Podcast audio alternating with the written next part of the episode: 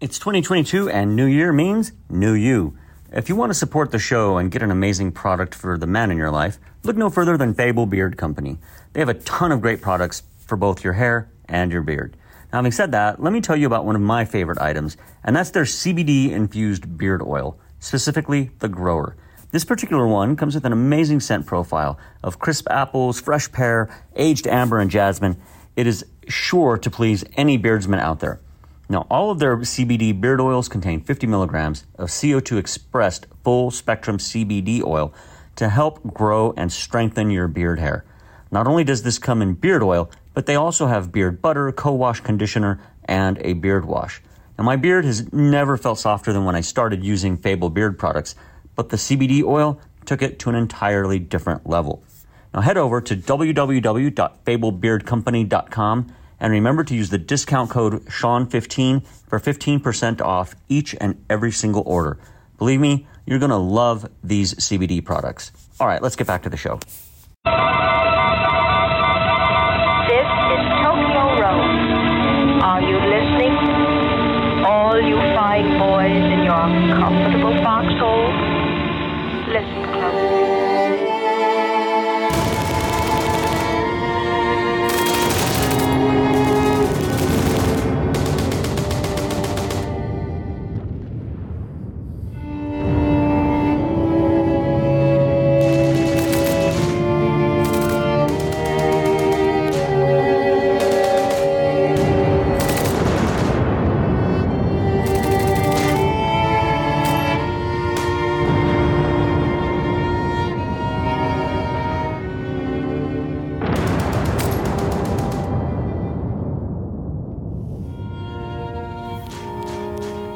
The American History Podcast, Season 4, Episode 14 The Aftermath of Pearl Harbor. Welcome back to the show. It's a new year, 2022. Hope everybody's doing well. And Season 4 continues to roll right along. Now, last episode, we spoke about the lead up to Pearl Harbor and the diplomatic maneuvering that took place in the days leading up to that attack. And one of the things I did not mention was the fact that the Japanese did not only hit Hawaii, at least I don't think I mentioned that, they struck all over the Pacific basin, attacking the British Malaysian Peninsula, or what was called Malaya at that time. They attacked the base in Hong Kong, they attacked Clark Field in the Philippines, and even hit the U.S. islands of Guam and Wake. Now, all of this happened within 7 hours and 3 minutes of the attack on Pearl Harbor. Then, just a few hours after that, the American air and naval bases in Manila, as well as Midway, were also struck. So today we take a slightly different look at the attack, or at least the aftermath. I want to examine the immediate aftermath and the idea, a very controversial one, that the US government knew the attack was going to happen and allowed it to take place. However, before we do that, let's hop in the time machine, head back to 1941 with our song of the week, which this week is Snap Your Fingers by Al Jolson and comes to us courtesy of the Free Music Archive. We'll see you in just a second. Honey, oh, honey, honey, just hear that dance. Oh, lovey, lovey, oh, lovey, lovey, that music is grand. Oh, sweetie, sweetie, oh, sweetie, sweetie, don't hesitate. I want to dance, I want to dance, I just can't wait. Oh, honey, oh, honey, just hold me tight. I'm dancing mad tonight. Snap your fingers and away you go. Snap your fingers and the whistle low. Just throw your shoulders high. Just roll that roguish eye. Snap your fingers as you roll along. You can't go wrong. Don't you leave me, honey. Don't you leave me now. Don't you leave me now. Don't you dare leave me now. Oh, oh, don't say no. Snap your fingers, away you go.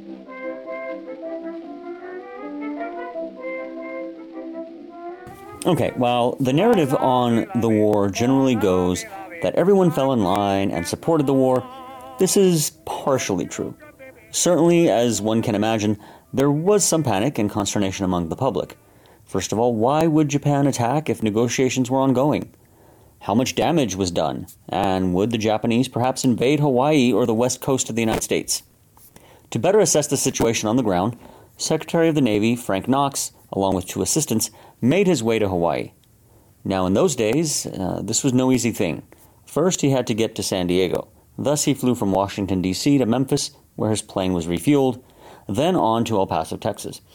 Now, due to bad weather, his party spent the night here in Texas, then made its way to San Diego. From San Diego, they embarked upon a four engine flying boat, loaded down with medical supplies, and headed off to Hawaii.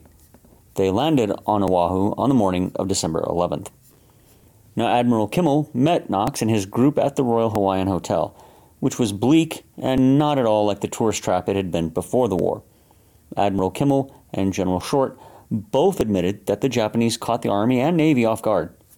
Not only were they persuaded that such an attack was inconceivable due to the great distance that there was between Hawaii and Japan, but the fact that discussions were still underway put whatever anxieties they might have had about the possibility of a surprise like the one that occurred on December 7th to rest. Now, Kimmel, who had received a general warning from the Navy Department on November 27th, believed the Japanese would most likely use submarines. He'd made all necessary provisions to deal with such an attack as a result. General Short, on the other side, thought it was um, that he believed that because of the high number of foreign Japanese in Honolulu, the Japanese would most certainly resort to sabotage. Now, in the end, Knox produced a report for FDR, and the next day he held a press conference. Interestingly, or perhaps unsurprisingly, there are some differences between the, what Knox said publicly and what his report contained. Now, two major points made to the press was that A, the purpose of the attack was to knock the United States out of the war before it even got started, and B, the U.S. services were not on the alert against a surprise attack on Hawaii, a fact which meant there was a need for a formal investigation into the failure. Okay, so what were the differences between what he said publicly and privately? Well, first, Knox failed to note publicly that, in spite of the information that was available to Washington, Admiral Kimmel and General Short had actually not been warned since November 27th, although the conditions since then had changed.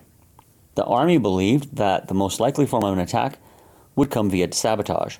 The Navy believed Japan was most likely going to attack Southeast Asia and thus, at best, the danger to Hawaii would come via submarine. However, in Washington, things were different. First, they had access to the intelligence provided by the MAGIC program. Second, there was the intimation of a surprise move, one which Washington was well aware of, because they had intercepted the Japanese instructions to Nomura. The United States was aware of the idea that for some reason the time of 1 p.m. Eastern Time or 7:30 in the morning in Hawaii was of utmost importance. I don't think it's reasonable to expect Knox to admit this publicly. But he could have said it was reasonable for the commanders in Hawaii to be caught by surprise since negotiations were in fact ongoing.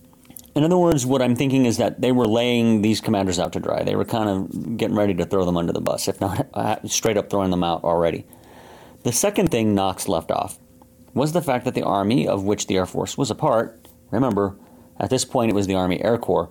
Um, they did not have enough fighter planes on the island to conduct reconnaissance because those sorts of planes had been diverted to aid the British, the Chinese, the Dutch, and the Russians. Now, finally, Knox questioned the suitability of Pearl Harbor as a site for large concentrations of naval vessels going forward. He noted the serious damage inflicted on it, he recommended that, pending a study on the suitability of the base, no large concentration of naval vessels can be permitted there. Now, at the end, I think what Knox could have done is to have admitted to several points. First, surprise. Second, inadequate equipment. And third, prompt retaliation on the part of American forces to such an extent that the third wave was a failure. Um, finally, I think they could have noted there were previous errors in judgment without giving any aid and comfort to the Japanese, who were, of course, listening. Instead, Americans would ask these questions, such as who was responsible for providing the commanders um, in the field with intelligence? Who was responsible for seeing they were promptly properly warned? Why was the Pacific Fleet headquartered at Pearl Harbor in the first place? I should mention that in his remarks, Knox said the president would launch a formal investigation into these events. This led to both houses of Congress agreeing to drop their proposals to conduct their own inquiries into what happened. Was this a good idea? Well, I'll let you be the judge of that. But one of the most interesting aspects of all of this, in my mind, is the extent to which the public was kept in the dark about the damage done by the Japanese. Even senators and congressmen, to some extent or another, were kept in the dark. And when things did get out, it provoked a reaction on the part of the administration in general, and the president in particular. One example was when Senator David Walsh of Massachusetts and Representative Carl Vinson of Georgia, the chairman of their branch of Congress uh, Naval Affairs Committees, met with Admiral Stark just the day after the attack. Stark gave them honest answers about the damage that was done at Pearl Harbor. Four ships were sunk the USS Arizona, California, West Virginia, and Ogallala. They were cap- uh, two were capsized, I should say, and 12 others were heavily damaged. Now, Walsh, who had previously been a member of the Arm- America First Committee, thought it better if somebody else went and confronted the president and encouraged him to, or tried to encourage him to tell the truth to the American people. In the end, he was convinced to do it. Now, FDR flew into a rage, demanding that Walsh divulge the name of the person who had given him the information. Walsh admitted it was Admiral Stark. The president said Stark should never have given out the facts about Pearl Harbor, not even to the chairman of the Senate Committee on Naval Affairs. And within days, Walsh publicly acknowledged that the president should be the judge of what information about war operations was given to the public. It was because of this fact that the Senate committee decided not to question naval officials on the extent of ship losses at Pearl Harbor. Harry S. Truman, senator from Missouri and chairman of the Senate Defense Investigating Committee, also announced his group would not investigate the attack. Quote, no attempt will be made to inquire into the circumstances of the Japanese surprise attack at Pearl Harbor on Sunday. End quote. And what I find interesting is the move on December 16th, just nine days after the attack, relieving both General Short and Admiral Kimmel of duty. There was no hearing. They were charged with nothing. Both were well respected in their branch of the military, and yet were essentially scapegoated without so much as a chance to defend themselves. Now, this, of course, is controversial. But really, I look back and wonder how they missed the signs that Pearl Harbor not only could be attacked, but very likely would be hit. Admiral James Richardson was Kimmel's predecessor and had been relieved of command in February 1941. Why? Because he had argued to not only the Chief of Naval Operations, but to the President himself that the idea of forward basing the bulk of the Pacific Fleet at Pearl Harbor was a bad idea. In an article published in 1945 titled, quote, uh, The Final Secret of Pearl Harbor, written by John T. Flynn, Admiral Richardson, Commander in Chief of the U.S. Fleet, who was the Navy's foremost expert on Japan, if such a person existed, vehemently disagreed with FDR's decision to move the fleet to Pearl Harbor. Quote, it was Richardson's belief, and indeed generally supported by the Navy, that the fleet should never be berthed inside Pearl Harbor, where it would be a mark for attack. This was particularly true in such troubled times when the airways of the East were hot with rumors of approaching conflict. What is more, Richardson held the belief that Pearl Harbor was the logical first point of attack for the Japanese High Command, wedded as it was to the theory of undeclared and surprise warfare. After only one year in command, Richardson was replaced in January 41 by Admiral Kimmel. Hey guys, are you enjoying this episode on history and economics? Are you looking to take your learning to the next level? Well, the next level of the American History Podcast can be found at Liberty Classroom. This site is awesome, and it's perfect for parents who have homeschool kids or even adults who are simply lifelong learners. Go to the AmericanHistoryPodcast.com, click on the linked picture on the sidebar, and you'll be ready to join. You'll find courses on, of course, history, but also economics, Latin American history, literature, rhetoric, and more, all of which are taught by fantastic professors I know and trust. People like Tom Woods, graduate of both Harvard and Columbia, as well as others like Robert Murphy, Kevin Gutzman, Brion McClanahan, Jeffrey Herbner, and many other great scholars. Seriously, this is a fantastic site. If you're looking to finally learn the things they didn't teach in high school but should have, unless I was your teacher, of course, this is the place for you. Again, be sure to enter the site via the link on our website, and we'll get a small finder's fee. It's a win win for you and the show. Now back to the program. Now, this leads me to ask the question why were both Kimmel and Short replaced? They were not given the intelligence that had been generated by Operation Magic. Remember, all of the messages coming out of Washington to the troops in the field was that an attack from Japan was likely to hit Southeast Asia. None of them had signaled they believed Hawaii would be hit. FDR was protected by his people, of course, from responsibility, claiming it was a surprise attack. But no one could have known this was coming. Okay, then why wasn't that same protection then given to Kimmel and Short? No, I don't think there was some deep, dark conspiracy. But I do think the president and many of his advisors, as well as a good percentage of people, although not the majority, wanted the United States to get into the war to assist the British. The question was how to do it. I think the administration realized that Japanese pride would mean they'd be more than willing to deliver the needed first strike if they could be goaded into action. Thus, the administration of FDR spent several years slowly ratcheting up the pressure on the Japanese until they finally broke. The Pacific Fleet was moved into Pearl Harbor against the advice of the naval hierarchy to either act as bait or to be ready to move into action if war broke out. Should Japan attack, say, the Philippines or Guam or Wake, the battle force would be in perfect position to surge forward and take the fight to the enemy. If, however, the Japanese were to get more daring and, say, attack Pearl, well, hopefully, hopefully the fleet would not only defend itself, but any casualties suffered would then ignite the fuse of the American war machine, backed up by an angry public. What I do not believe is that FDR knew all how all of this would play out. Um, he might have been a masterful politician, but he was not a magician. He wasn't Doctor Strange using the time stone to see all possible futures. Now, before you've gone on, think I've gone off the deep end, let me assure you this isn't some crazy conspiracy theory. Naval historian Ian Toll admits in his book Pacific Crucible that the decision to lay the blame on both Admiral Kimmel and General Short was an attempt by Washington to ensure blame was directed away from Washington.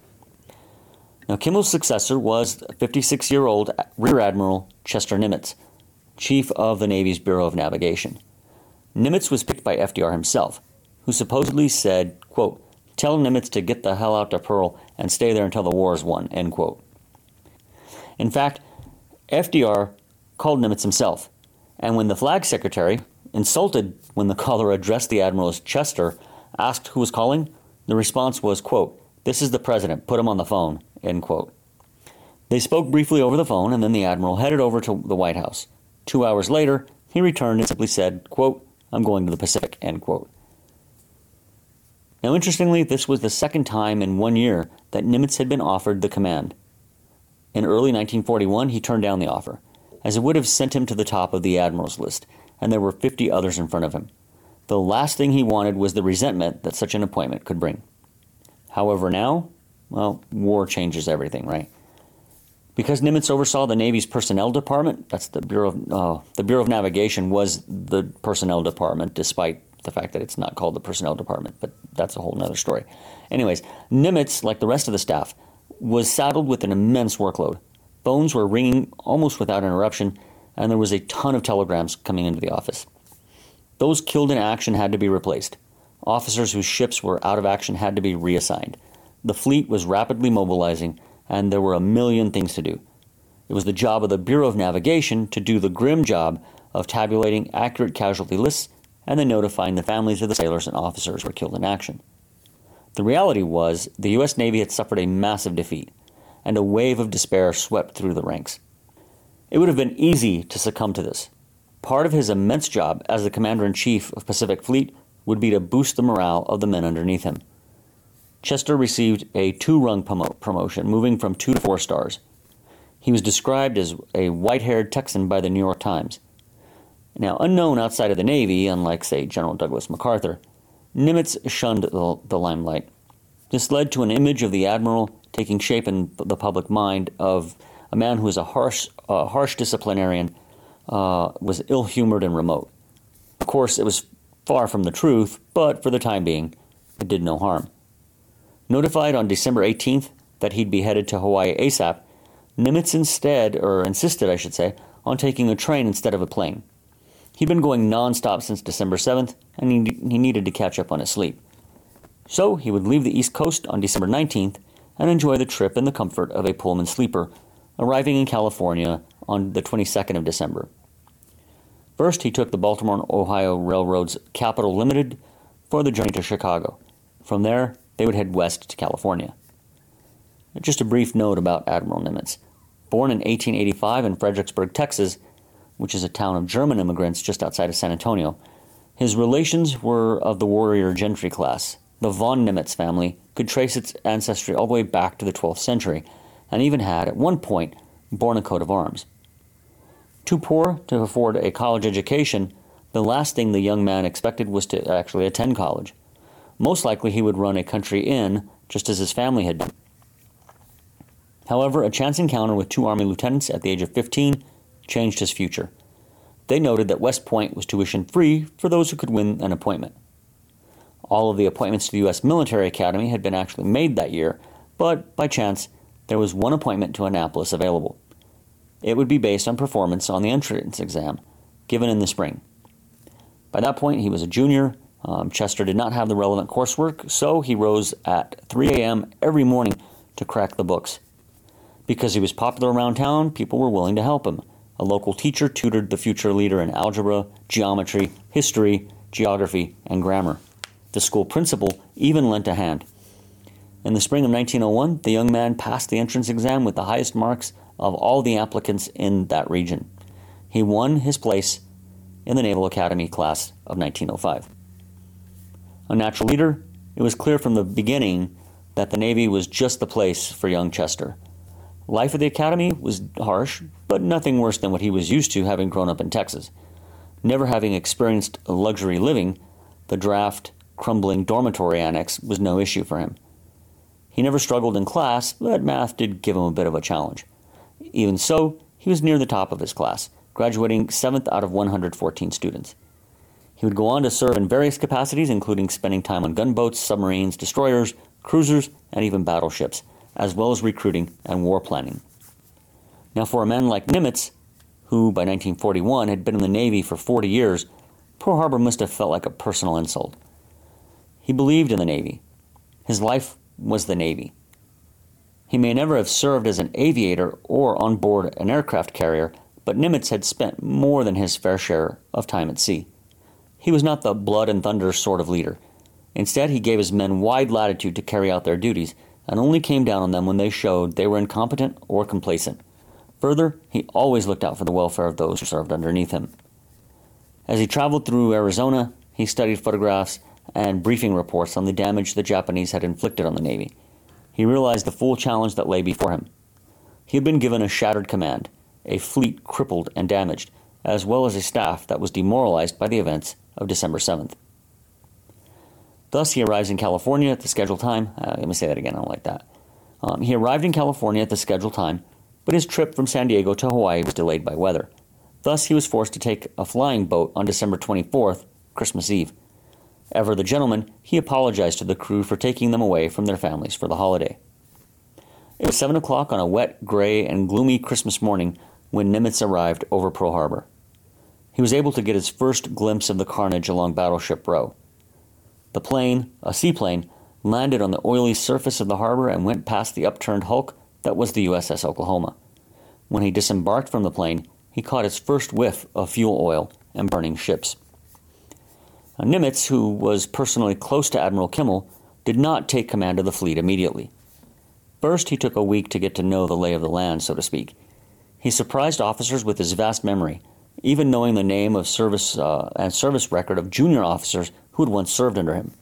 One junior engineering officer who had served in a submarine division commanded by Nimitz remarked, quote, He had little reason to remember me, but when they came face to face in the corridor, Nimitz knew his name and details about his service. Now, instead of the cinematic naval hero some might have wanted, what they got in their new commander in chief was an old school gentleman, someone who exuded quiet, calm confidence. This was what the Navy really needed in December of 1941. By appointing Chester Nimitz, FDR had hit a home run. Now, in the end, Nimitz came to realize that as devastating as the Japanese attack was, and make no mistake, it was both devastating and embarrassing, it was not the knockout punch the Imperial Japanese Navy had wanted to deliver. They failed to hit the repair shops along the piers, and they missed the fuel tank farms, which stored the fleet's 4.5 million barrels of fuel. Had the Japanese hit those tanks, it might have taken the United States years to recover, thanks to the shortage of fuel oil and petroleum production in Europe. Furthermore, while the battleships were wounded, many could be raised and repaired. Nimitz noted that had they been caught at sea with no air cover, they would all have sunk, unrecoverable, to the bottom of the Pacific, and with them would have gone 20,000 men. Finally, the submarine survived, and thus that part of the war could start immediately. In fact, although I'm sure Alfred Thayer Mahan would have had a cow, the fact is the loss of the battleships was not a catastrophe for the United States. It might even be said that it was beneficial. The fact is, the battleships were too slow to effectively operate with the carriers. They were vulnerable to air attack, and, um, as one officer stated it, the Japanese had in essence converted the U.S. Navy from a 17 knot fleet to a 25 knot fleet. At the end of the day, the attack made the Navy accept the fact that it was naval aviation and submarines that were the future of the force. Okay, so it's time to end this episode. I hope you've enjoyed it. If you did, please head over to iTunes and drop a five star review. If you would like more history goodness, head over to our Patreon, where for as little as $10 a month, you'll get access to two bonus shows, as well as over, that's probably 20 hours of content right now.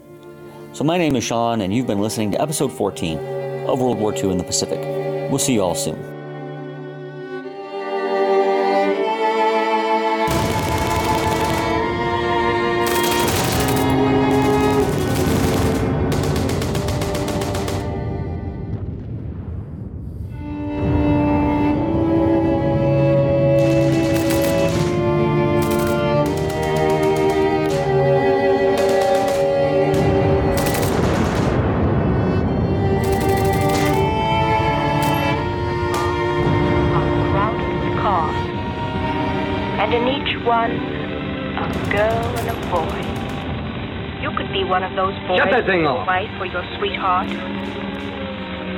Instead wondering who was Shut it off or I'll taking